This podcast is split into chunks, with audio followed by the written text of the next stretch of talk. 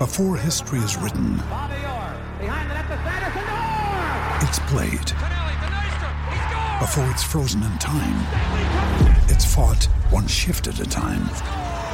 Before it's etched in silver, it's carved in ice. What happens next will last forever. The Stanley Cup Final on ABC and ESPN Plus begins Saturday. We took it all. We brought them to our land. An endless night, ember hot and icy cold. The rage of the earth. We made this curse. Carved it in the blood on our backs. We did not see. We could not, but she did. And in the end, What will I become? Senua's Saga. Hellblade 2. Play it now with Game Pass.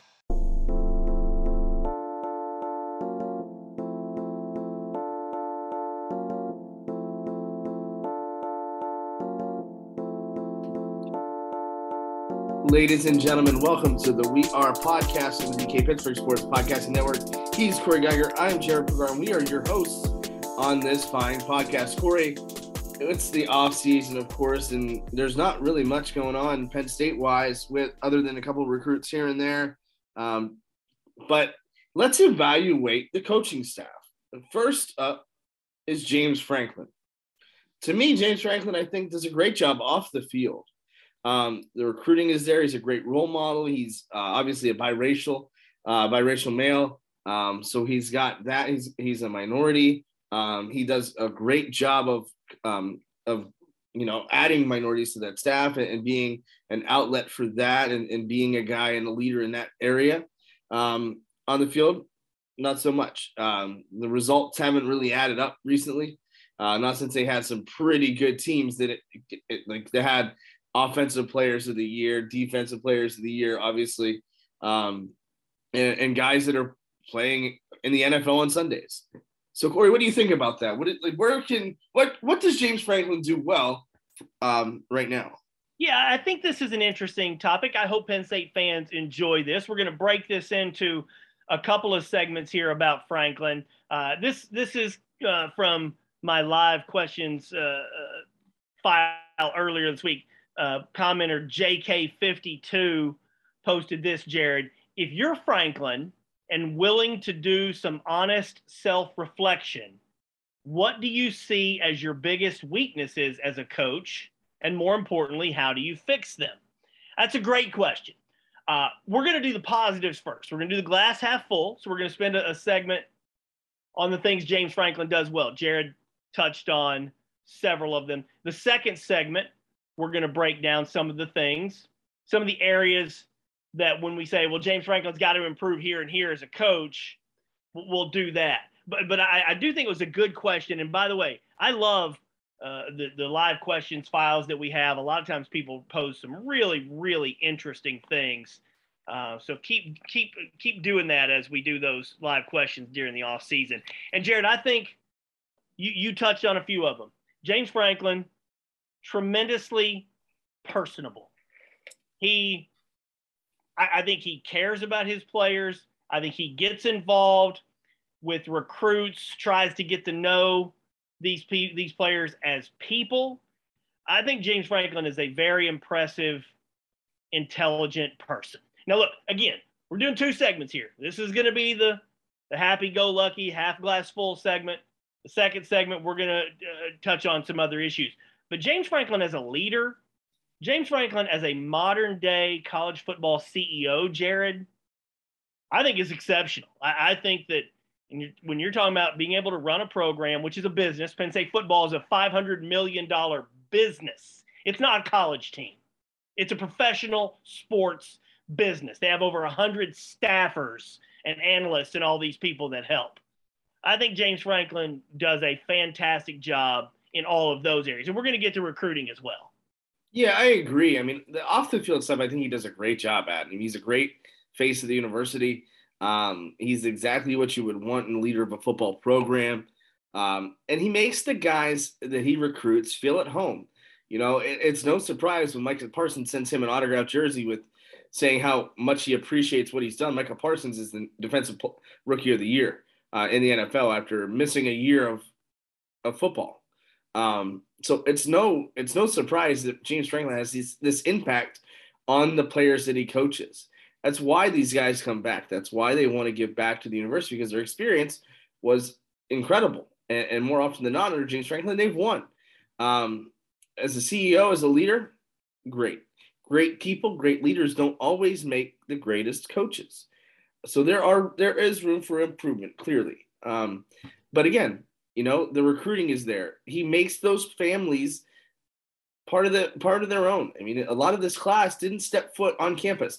It is incredibly difficult to recruit people when they don't see what you've got going on on campus. And I think that speaks volumes to the type of recruiter that James Franklin is, but also the type of guy that they believe in in Happy Valley too.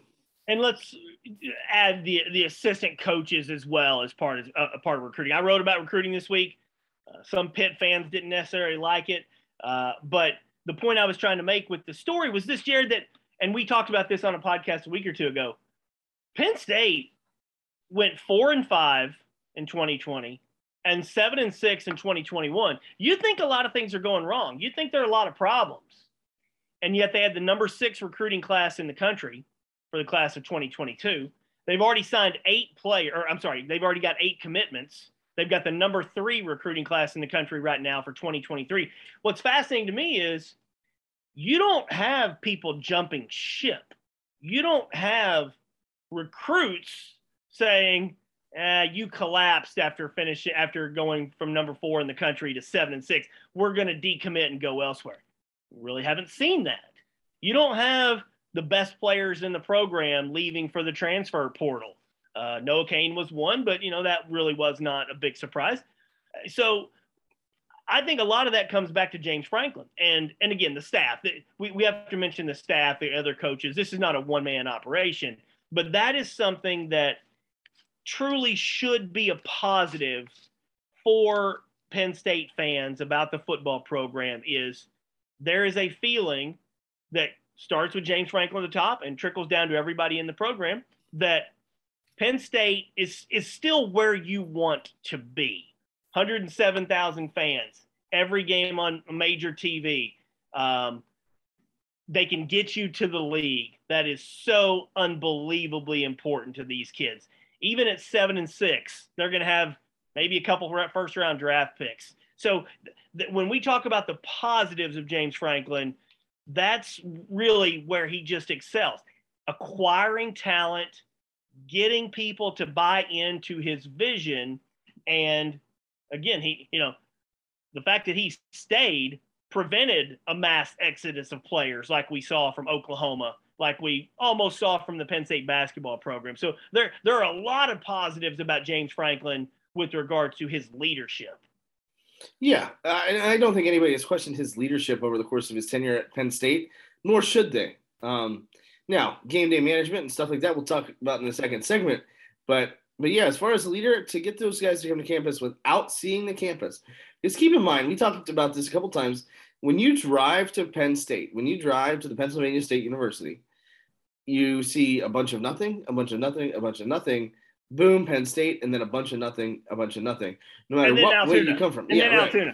That's right. Depending on which way you come up. And hey, um, you know what? There's people out there saying Altoona's a bunch of nothing. I'll tell you what. Let me tell a real quick 20 second story here, Jared. I live a mile and a half from Walmart, from a bowling alley, from 40 restaurants, from five grocery stores. My wife and I were driving around town today. This is for people that bag on Altoona or any city. I, I have to drive no more than like three minutes to go anywhere in this town. So just just for anybody that ever says you clowns from Altoona, what the hell's Altoona? I'll tell you what, Altoona's awesome. I, uh, I have to agree, Corey. I've been born and raised here, spent some time in Pittsburgh, but there's a reason why I came back. And um, but no, it, it's and that's the thing. Um, for James Franklin, who's come to Altoona to recruit um, Kevin Givens, you know, it, obviously James Franklin, what he's doing off the field is is pretty good. But when we come back from this quick break, we're going to talk about what he's doing on the field that needs some improvements here on the We Are podcast and the DK Pittsburgh Sports Podcasting Network.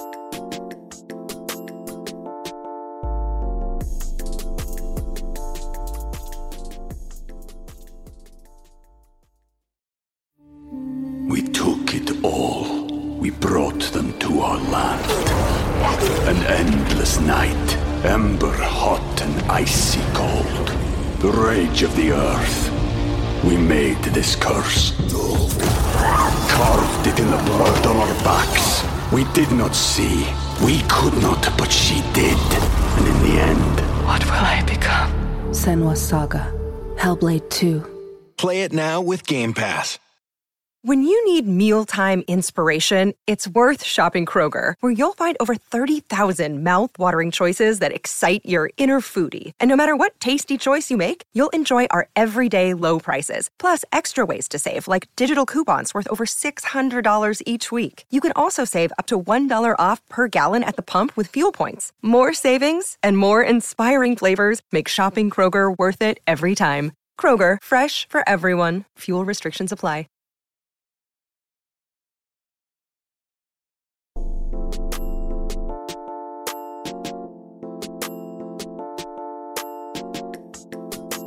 Welcome back to the DK Pittsburgh Sports Podcasting Network.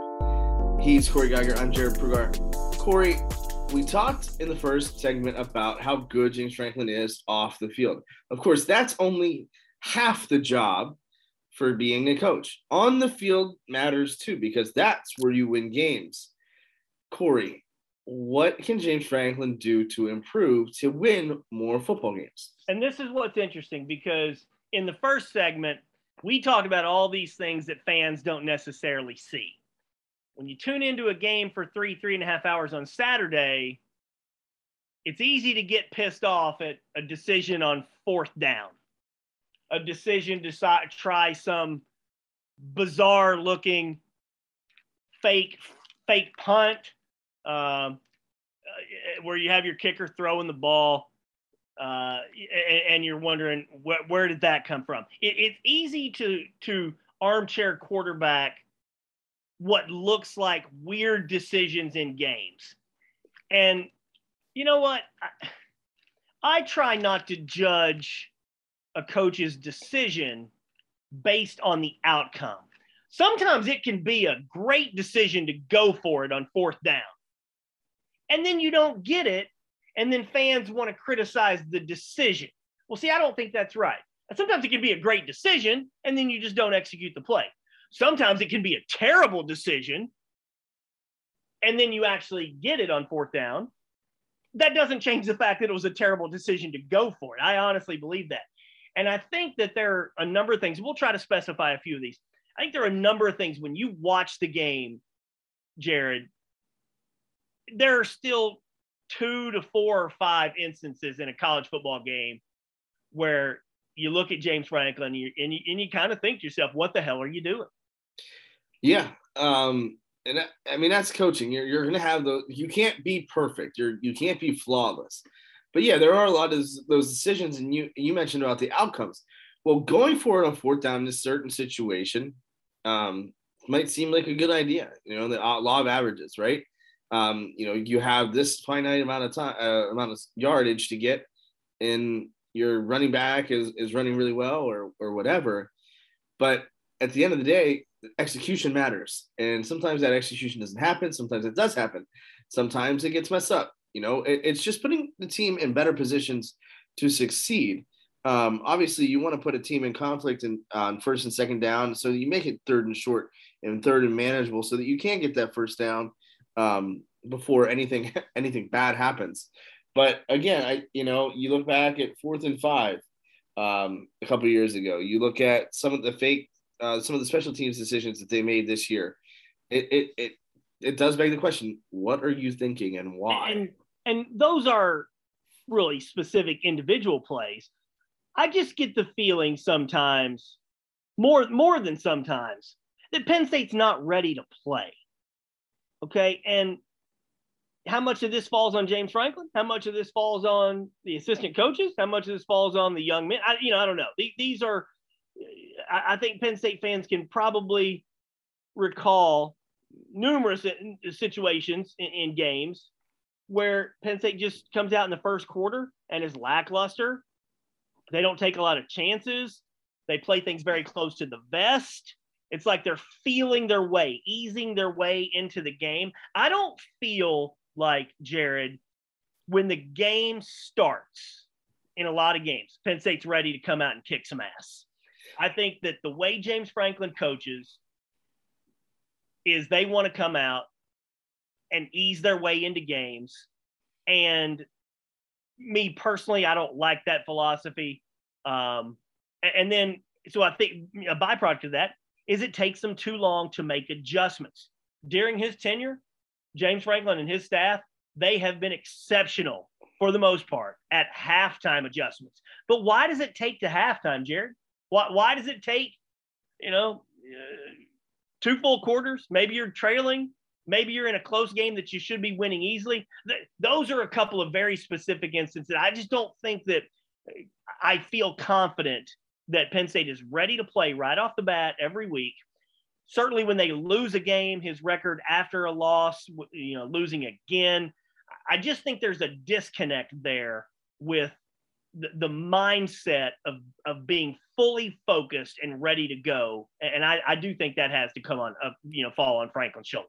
Yeah, more often than not, games are started uh, with a script. Offensive plays are scripted, maybe the first 10, 15 plays to see what the defense is going to give you before they make those adjustments. Um, could they be more aggressive in some of the, that play calling? Sure. But you're you're right. They kind of feel each other out and, and see, and it's a little bit of a give and take. You want to see what the defense is going to be able to give you, and you want to see where you can where you can adjust. Brent Pry was spectacular at in-game adjustments at halftime.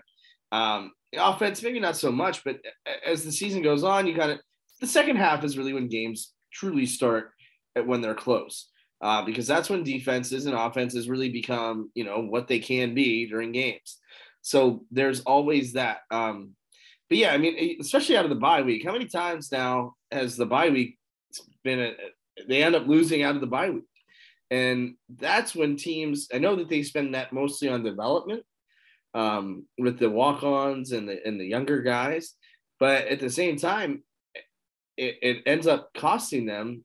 Uh, maybe it doesn't cost them. Maybe that's not the reason why they lose after bye weeks, but you know it, it speaks volumes the performance when they come out on Saturdays and and it, it doesn't add up. Well, part of the story that I wrote this week comparing the Pitt and Penn State recruiting, Pitt's recruiting by and large 40th, 50th in the country, and yet they win an ACC title. And you can give Pat Narduzzi credit for doing more with less. Penn State recruiting, on the other hand, very good. And yet, four and five a year ago, seven and six this past season, 11 and 11 over the past two years. That's doing less with more.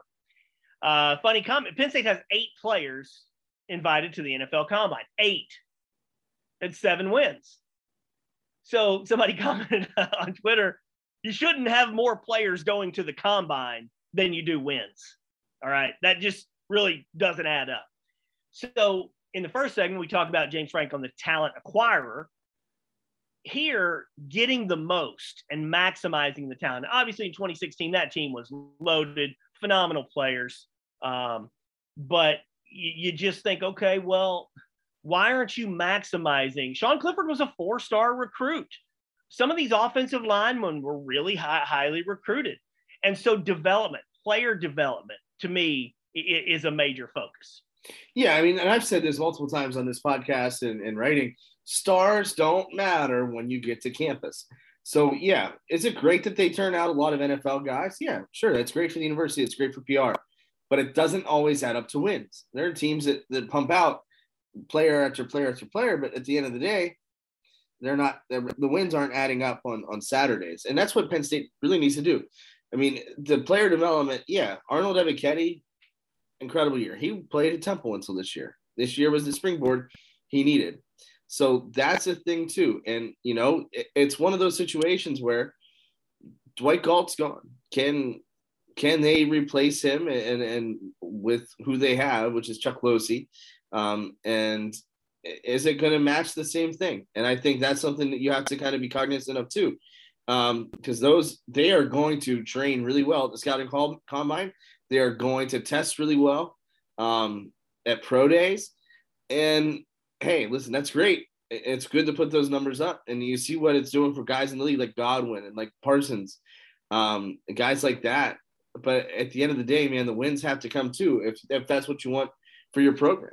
And one specific thing I want to mention here as we close this out um, is just the way some games play out. We go back earlier. We look it, again. It's easy to look and say this particular fourth down call. Why'd you go for it? Why'd you do this? But what I mean, those, those are easy armchair quarterback.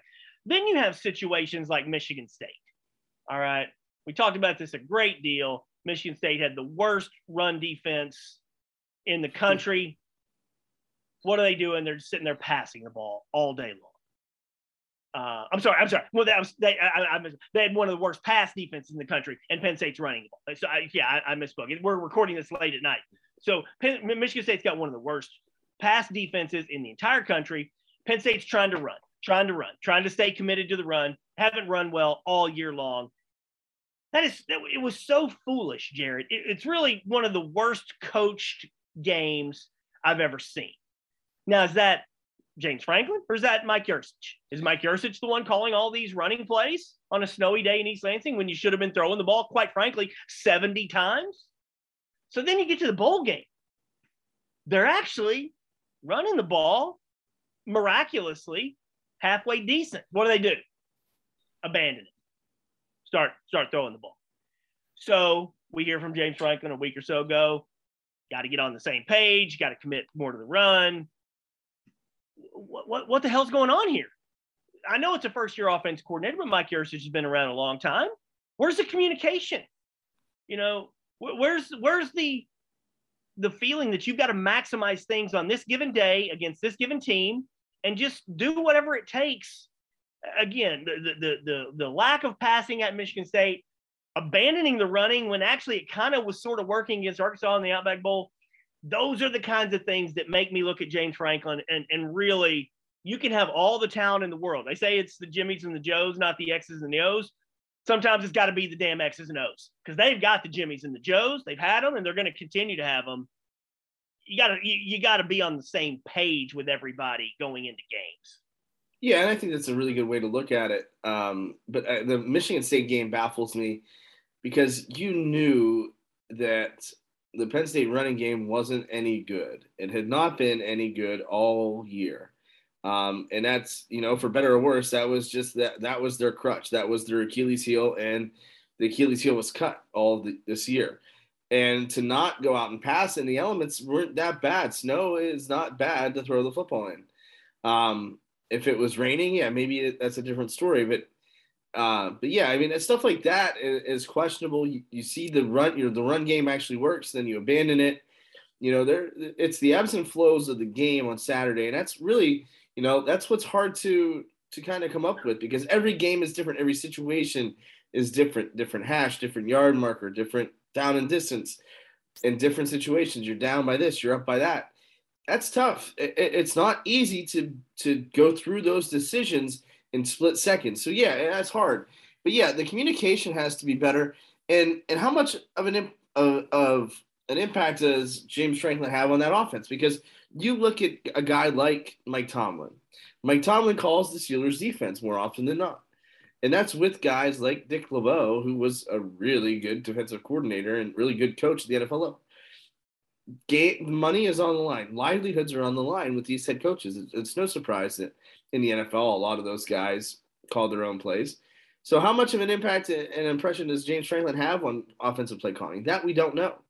Um, and, you know, it's all about kind of what the game dictates. You go out and you see what the game is going to give you. You take advantage of their weaknesses. You put defenses in conflict, and things usually run out or uh, things usually work out. And that really just didn't happen for Penn State this year. They had the athletes. I thought Keyvone Lee was uh, was should have taken a step further this year, but the running game wasn't any good. Same thing with Noah Cain. Noah Cain's now at LSU, and you know he was behind guys that were better than he was uh, as far as the way performance goes. But it comes down to execution. You have to put players in the right spots to help you win football games. Yeah, we didn't. And, we, yeah, and I was just going to close. You know, James Franklin is he does a lot of things well. Go back and listen to our first segment. This second second segment is the reason why they don't win certain games that they should win. And so he's still a young man. He just turned 50. I hope J- James is a very thoughtful, meticulous person. They they prepare for everything. They they have an idea, an itinerary of if they go to this bowl game or that bowl game or this practice and that they have they have everything mapped out. They're so well organized. I hope James Franklin is that well organized in his own thoughts and his own self awareness and reflection. I've been a sports writer for 30 years. I know the things I'm good at. I know the things I suck at. And, and I do suck at some things. We all suck at certain parts of our job. I think a lot about it. I spend a lot of time. Hopefully, there's listeners out there, Jared, that's like, I got you do this well, but yeah, I don't like this. And that's fine. And I, and I would own up to a lot of it. Uh, you as a teacher, Jared, there are probably certain things that you're spectacular at. Kids love. And other mm-hmm. things like that, that Mr. Prugar, good grief, man, what the hell is he doing? I hope that James Franklin truly is self reflective and self aware about whatever it is two, four, six, eight things that he sits down in his private time and reflects on in his mind. I must improve on this. Not that he's ever going to admit those things to us publicly, but I really hope that for as well organized and scheduled as, as he is about everything, I hope he's got a schedule in his mind. The next time this happens in a game, I'm going to do this. The next time we're in this situation, I'm going to I'm going to do better in these very specific points.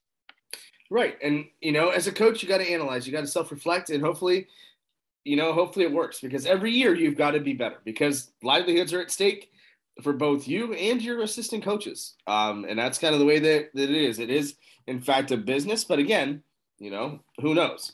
So there's a lot that he is good at. There's a lot that he needs to get better at. Will that happen this offseason?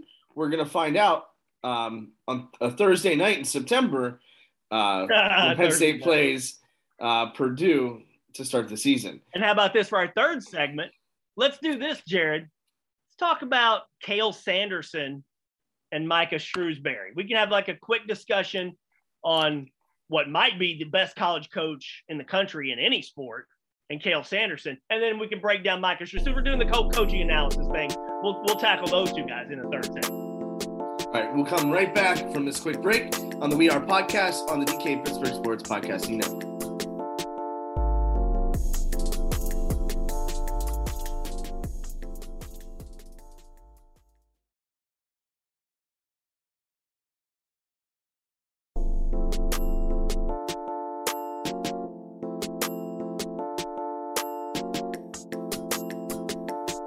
Welcome back to the third and final segment of the We Are podcast. We are talking coaching at Penn State. We talked about James Franklin, the football coach. Now, this is not the only sport at Penn State, believe it or not. We are talking about Penn State basketball, Michael Shrewsberry, and Penn State wrestling, Cael Sanderson. Cael Sanderson is one of the best coaches of, or greatest coaches of all time in the sport of wrestling. Um, and Penn State's track record has proven that time and time again, each and every year. Um, and Corey, you know, when that happens, that's a special thing to be a part of. You know what? Uh, Cael Sanderson, eight national championships. I, whether people want to agree with this or not, that's fine. I think the greatest coach of all time in any sport is Nick Saban. Now, as people snicker and like, what the hell, Vince Lombardi, Red Auerbach, what? I mean, whatever. Look, Nick Saban, what he has done during this era, this era of college football, which is far more competitive than any era ever for Bear Bryant or any Knute Rockne, any of those guys. This to win at this level in, in this era of college football is incredible. All right, I, I, think it's astounding. You can throw Bill Belichick with the seven, with the six Super Bowls, but uh, Nick Saban said, I, I, think Nick Saban is the greatest coach of all time in any sport. Anybody wants to debate me, shoot me an email. That, that's fine with me. But I can make a case that other than Nick Saban, Cael Sanderson is the best coach in all of college sports. And that includes Mike Krzyzewski or anybody else you want to throw up there. Cael Sanderson, eight national titles, could be nine this year. Obviously, he was an unbelievable wrestler, went undefeated uh, in wrestling. But when you think about Cael Sanderson, the success that he's had at Penn State, Jared, which was not, you know, absolutely not a, a major wrestling school before he got there, not to this level. He gets the absolute most out of everybody in that program. And now that they've really got it going, I'm not, I don't, you know, I don't know a hell of a lot about wrestling recruiting, but I'd have to think that they can really kind of get their pick of the litter of, of the best high school kids coming out year after year. Yeah, the Big Ten is a hotbed. You know, you look at Iowa, Ohio State, Michigan at most times, and you look at Penn State and Pennsylvania is a hotbed for wrestling. It's some of the best wrestling in the country year after year after year. And yeah, Sanderson, I mean, he has his pick of the litter. Um, anybody that typically wants to go anywhere to be somebody, it's usually either Iowa or Penn State. And more often than not, they do pick Penn State quite a bit. And they've had some, and then they usually pick Penn State and then go beat Iowa at Iowa or um, or in um, or at Rec Hall and State College. But on the flip side, at Penn State, you've got the basketball program. The basketball program just a few short years ago was on the cusp of play of a tournament berth before the world fell apart, and then lo and behold, Pat Chambers gets fired. Jim Ferry takes over, and now we're on to Mike Shrewsberry uh, for the Penn State men's basketball team. And you know what, Micah is doing a terrific job. Just absolutely, absolutely the right guy for that job. Um, the way Penn State compete, you can see this is a this is a foundation year. This is a total bridge year for Micah Micah Shrewsberry and and Penn State. And you can see the way they compete. They're in these games. They almost won at Wisconsin, which they haven't done in a long, long time. Uh, really a terrible second or uh, collapse at the end of the first half, blowing an 11 point lead against Michigan at the Jordan Center, and then they lose that. But they're in these games. What Micah Shrewsberry needs is better players. He, he needs better players. If they can get those better players through a combination of high school recruiting and transfer portal, and then keep those players, because what's going to happen is you're, you're going to see 35 to 40% of these college basketball players in the portal every year, probably going forward. Well, if Penn State's bringing in really good players, but they enter the portal a year or two later, you know, you, you got to be able to keep your players and develop them. Because I think Micah is a really good coach, just a terrific people person. I don't like his offense, Jared. I don't like the offense at all. Not with this team. They need shooters. You, you everything is you know spacing. You got to you know drive and dish. You got to have guys make shots. There's just Joe Crispin said it during the Michigan game on TV, the analyst. So there's too much standing around waiting for somebody to do something. So when, when he gets his guys fully bought into his system and developing year over year, I, I do think there is a lot of potential there. Yeah, I mean, what he's doing with guys that really he had to re-recruit to come back to Penn State. Uh, so I think that speaks volumes too. I mean, obviously, these aren't the players that he necessarily wants to run his system with. But to go out and, and, compete the way that they do, I think speaks volumes to what they how they respect him. Um, it seems like they respect the hell out of him, and I think that's incredible. You come in as a first year head coach. This is his first head coaching experience at this level, and man, he's doing a great job. Obviously, the results are the results, but nobody expects much from Penn State basketball. They never really have, uh, to be perfectly honest with you. Other than you know that later in Pat, Pat Chambers' career uh, or tenure at Penn State, when they were on the cusp of making a run in the tournament. Maybe not making it to the final four by any by any stretch of the imagination, but that 2020 team, they could have done some damage. They could have they could have, you know, turned some heads in the tournament. And I think, you know, now that Shrewsberry is there, they've got some consistency.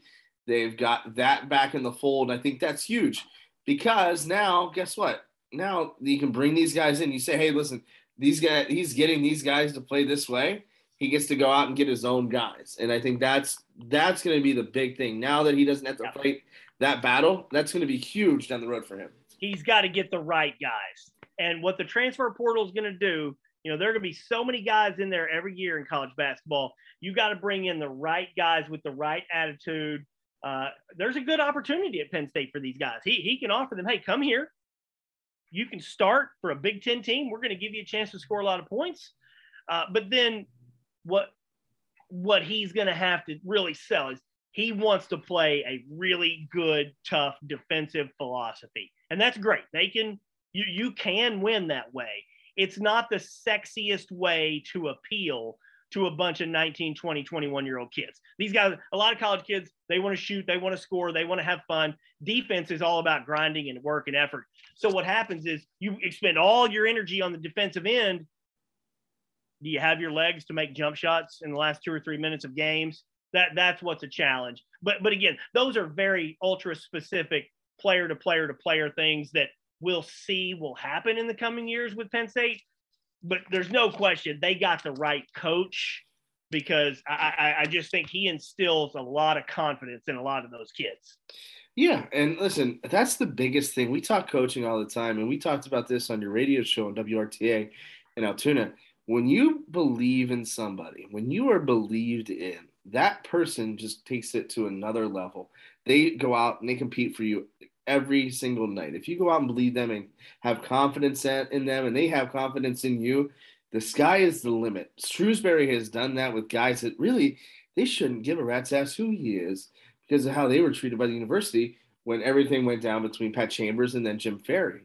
And to be to do what they are doing, Penn State I think is going to play very well in the Big Ten tournament. I think they're they might not win it all, and I don't think that they will because the Big Ten is strong this year. Um, but again, they're fighting for him. They're competing for him each and every day, much like people are doing for Cael Sanderson, much like people are doing for James Franklin. Michael Shrewsberry is the right guy for the job at the right time. Penn State and, and Sandy Barbour, I think, have done a really good job uh, of maintaining that and, and, keeping those guys there. Um, because listen, Cael Sanderson can go wherever the hell he wanted. Iowa State calls him up, Iowa calls him up, whoever. They just have to write a blank check. But he's at Penn State for a long, long time. Shrewsberry, I think if he does it right and things go well for him, could be the same at Penn State. Or, you know, if you turn them into a perennial power, then that's great. That's exactly what, what you want. Because Corey, you and I have both been to the Bryce Jordan Center when it's packed, and it is an incredible atmosphere there. And it's My, an uh, incredible uh, envi- environment even for wrestling when wrestling packs the BJC like it did last week. I'll give kind of a uh, different approach with if if, he, if Shrewsberry really gets it going, uh, I, I, think he'll leave because uh, Micah Shrewsberry is an impressive guy. He is an impressive guy, and if he gets to an NCAA tournament, and there is a, a, a you know a major job opening in this country, like a Louisville, like a uh, hell a UCLA, even I know that Mick Mick Cronin's doing a good job there. Micah Shrewsberry is the kind of guy that look, Penn State basketball is a stepping stone job. It just is. Penn State football is not a stepping stone job. I mean, that's the kind of job you could be able to stay at 20, 30 years. Penn State basketball, if, if Michael Shrewsberry really gets it rolling in a year or two, gets to a tournament, maybe two, uh, I don't believe he'll be there any longer because somebody, Texas, uh, LSU, somebody will call up and say, how about $4 million? Um, how about come run our tradition rich basketball program? So, but look, that's that's actually that's actually positive thinking because hey, I would take one or two NCAA tournament appearances if you know even if it means Mike is going to be leaving in three to five years. Yeah, I mean, I, have seen this firsthand at, at, Robert Morris. You know, you have Andy Toole there, um, and and they've made it to the tournament quite a few times when they were in, back in the NEC, and you know, there's always that rumor he would leave if uh, if some, if he got a better opportunity, and and ultimately he stays at Robert Morris. You hope that for the consistency um, of the program that Shrewsberry stays for a long time, and if the if he does, Penn State's in good shape, um, and can if not, then they're in better shape a, than what he left it. Can we spend a segment on the podcast at some point? I'd really love your perspective on this, Jared. I really would. If Robert Morris should have left the NEC, I, I we don't have to do it now we can kind of tease it. Maybe we can do a third segment at some point. Uh, I thought the NEC was a perfect fit for Robert Morris. They were the perennial power. I, would really like to get your thoughts on that in, in, an expanded discussion at some point. That sounds good to me, Corey. But until then, we'll leave it hanging like that for whenever we talk about the NEC and Robert Morris and even the rest of Pittsburgh basketball for that matter. So for Corey Giger, this has been Jared Prugar on the We Are podcast and DK Pittsburgh Sports Podcasting Network. Have a great weekend, everybody. We'll talk to you again soon.